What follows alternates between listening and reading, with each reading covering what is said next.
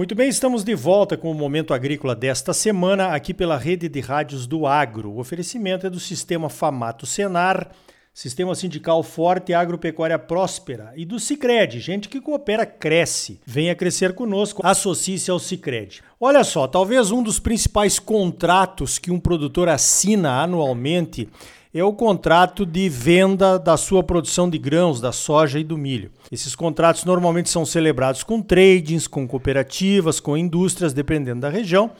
Mas o produtor tem que ficar atento a algumas cláusulas aí, onde ele pode, talvez, uh, se ele desconhecer, né, ele pode ser prejudicado se houver algum impasse. Para isso, eu vou conversar agora então com a doutora Letícia Badawi, ela é sócia do escritório L. Badal de Advocacia, também é diretora de arbitragem da Câmara de Mediação e Arbitragem do Agronegócio e professora na Universidade Estadual de Londrina. Doutora Letícia, que cuidados um produtor deve ter então ao assinar um contrato de venda da sua produção de grãos, de soja e de milho com alguma trading? Bom dia. Bom dia, Ricardo. É um prazer estar aqui com vocês. Bom dia aos seus ouvintes também. E, de fato, né, o, ultimamente o, a notícia aí relacionada à compra e venda de grãos tem permeado a pauta aí de, de todos os que lidam com agronegócio, que, como você bem já colocou, é um dos principais contratos né, relacionado ao agronegócio, considerando que o Brasil é, inclusive, um grande exportador de grãos, sobretudo de soja, mas também de milho, trigo. Então, é um contrato, digamos, do dia a dia do produtor rural. Ele tem como os principais compradores, né, como você também já colocou, mas é importante prestar atenção nisso, as tradings, a agroindústria e as cooperativas. Então, o, que o produtor deve prestar atenção? São, são vários pontos, né? mas vamos começar aí por é, um cuidado que a cada dia é, se revela assim, mais importante, que é a documentação da operação. Nós sabemos que o nosso produtor rural é já experimentado, mas ainda existem muitos contratos informais. Isto em si não é o que deixa o produtor ou a própria trading, né, ou a indústria sem direitos e deveres. Né? O contrato tem uma validade. Mas o que nós sabemos, a experiência mostra, é que com aquilo devidamente documentado, nós temos uma prevenção de disputas, né, uma prevenção de discussões que possam surgir. E aí existem alguns pontos, digamos, fáceis, né, que o produtor tem que olhar, obviamente, o preço, né, tem que ter muita clareza ali de como está sendo fixado esse preço.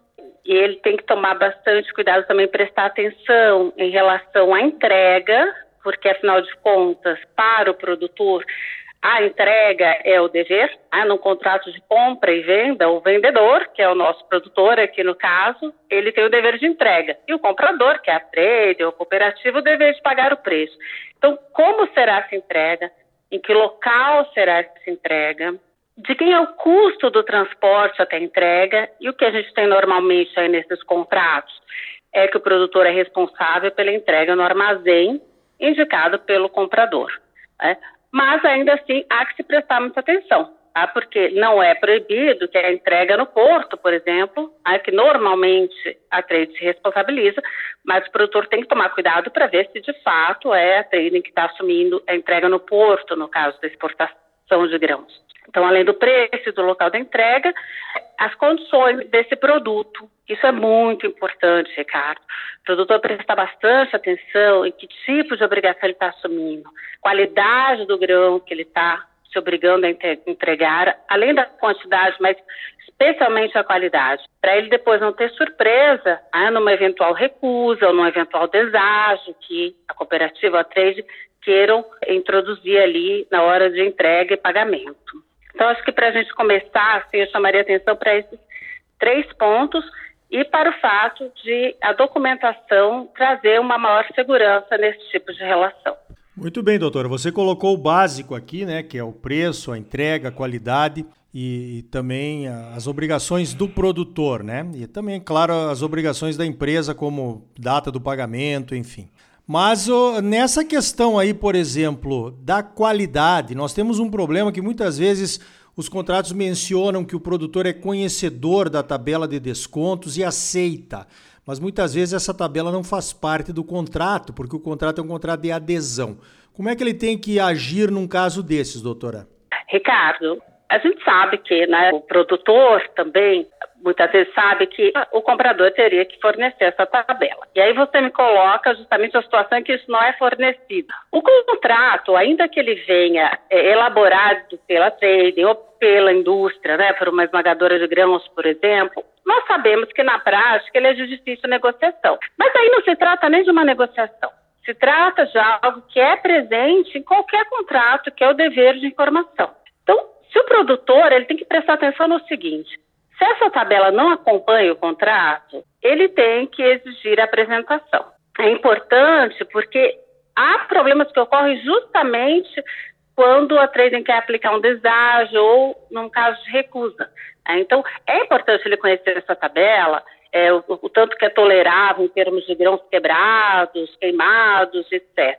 Se ele não tem acesso no momento da assinatura, e por um acaso assina, porque a gente sabe que produtor está ali negociando, precisa vender sua safra, enfim, às vezes até ele está vendendo safra antecipadamente, né, está se financiando dessa forma, o que, que ele deve fazer ah, se o problema já aconteceu?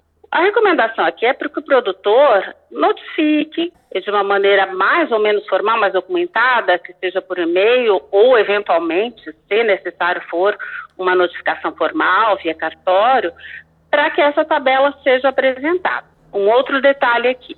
Pode ser, e isso também tem que ser observado pelo produtor, que no contrato esteja ali especificado que a tabela está disponível, por exemplo, em algum site da empresa. Cada dia mais, com as relações globalizadas, isso se torna mais comum. Então, ele tem que prestar atenção. Eventualmente, a tabela não está ali anexada, é, em papel, naquele documento, mas ele tem acesso, é, sem grandes dificuldades, isso poderá ser considerado como sim informado a ele. E como eu disse, se ele de fato não tem acesso, aí restaria exigir é, através de uma comunicação oficial ou até de uma notificação. Porque o dever de informar é o dever dos contratantes, né? tanto do produtor como do comprador. Então, existe o direito, sim, de acesso a essa informação.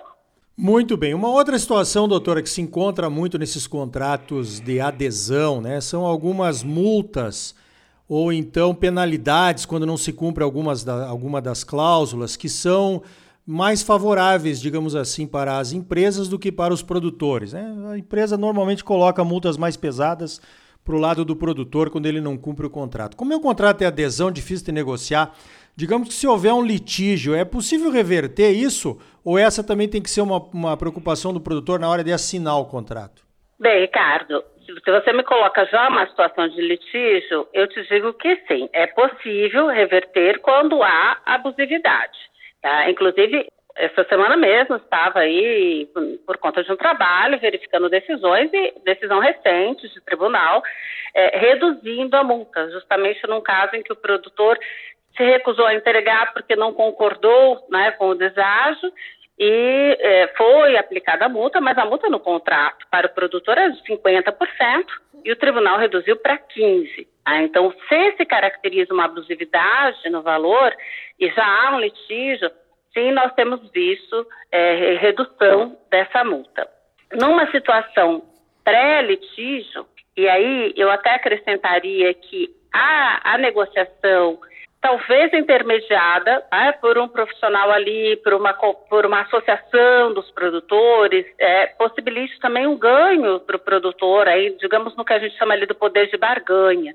Se ele conseguir negociar, ótimo, né? mas se não conseguir, aí, infelizmente, o que resta é mesmo questionar isso num eventual litígio ou até em uma mediação que também é, hoje tem se mostrado algo bastante interessante para ser incluído, até como cláusula contratual, né? A possibilidade de se resolver isso de uma maneira consensual através de mediação. E se não houver jeito, aí realmente vamos pensar na possibilidade do judiciário e sim né, a possibilidade de redução e temos visto algum, algumas decisões é, reconhecendo essa abusividade. Mas tem que ficar caracterizado né, para o juiz, por exemplo, a própria abusividade, porque alguma diferença de multas pode estar dentro do tolerável pelo que a gente chama de alocação de risco no contrato. Então, existem é, existem diferenças ali, então às vezes a trade assume um determinado risco maior e, portanto, a multa faz mais sentido ser um pouco maior para o produtor. Isso vai depender das condições daquele contrato. Tá? Não é que exatamente tem que ser igual a multa, vai depender do contexto do contrato, mas em ficando caracterizado o abuso, é possível sim é, disputar uma revisão aí dessa cláusula. Muito bem, eu conversei então com a doutora Letícia Badawi, ela é professora da Universidade Estadual de Londrina, também diretora de arbitragem da Câmara de Mediação e Arbitragem do Agronegócio e sócia do escritório L. Badawi de Advocacia. Doutor, é claro que não dá para esgotar todo o assunto em 10 minutos de entrevista, mas eu acho que ficou razoavelmente bem esclarecido aí para os produtores os cuidados que eles devem tomar, então, ao venderem a sua produção de soja e de milho ou de outros cereais eh, a partir da assinatura de contratos. Parabéns pelo seu trabalho, doutora Letícia, e obrigado pela sua participação aqui no Momento Agrícola. Eu é que agradeço muitíssimo o convite, a oportunidade de ter esse momento aí, compartilhando algumas informações que espero realmente ter sido úteis para os seus ouvintes, Ricardo. Muito obrigada.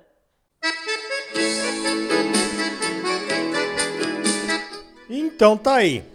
Com a modernização e o profissionalismo que o agro está exigindo dos produtores, saber dos detalhes expostos e ocultos nos contratos que assinamos é imprescindível para não se arrepender depois.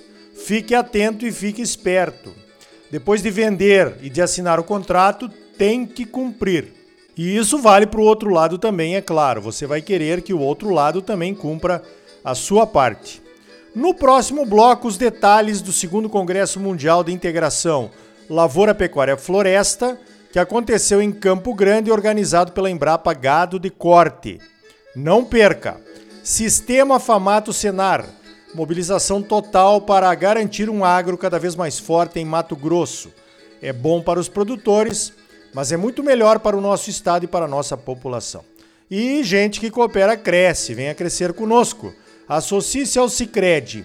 Não saia daí, voltamos em seguida com mais momento agrícola para você. Música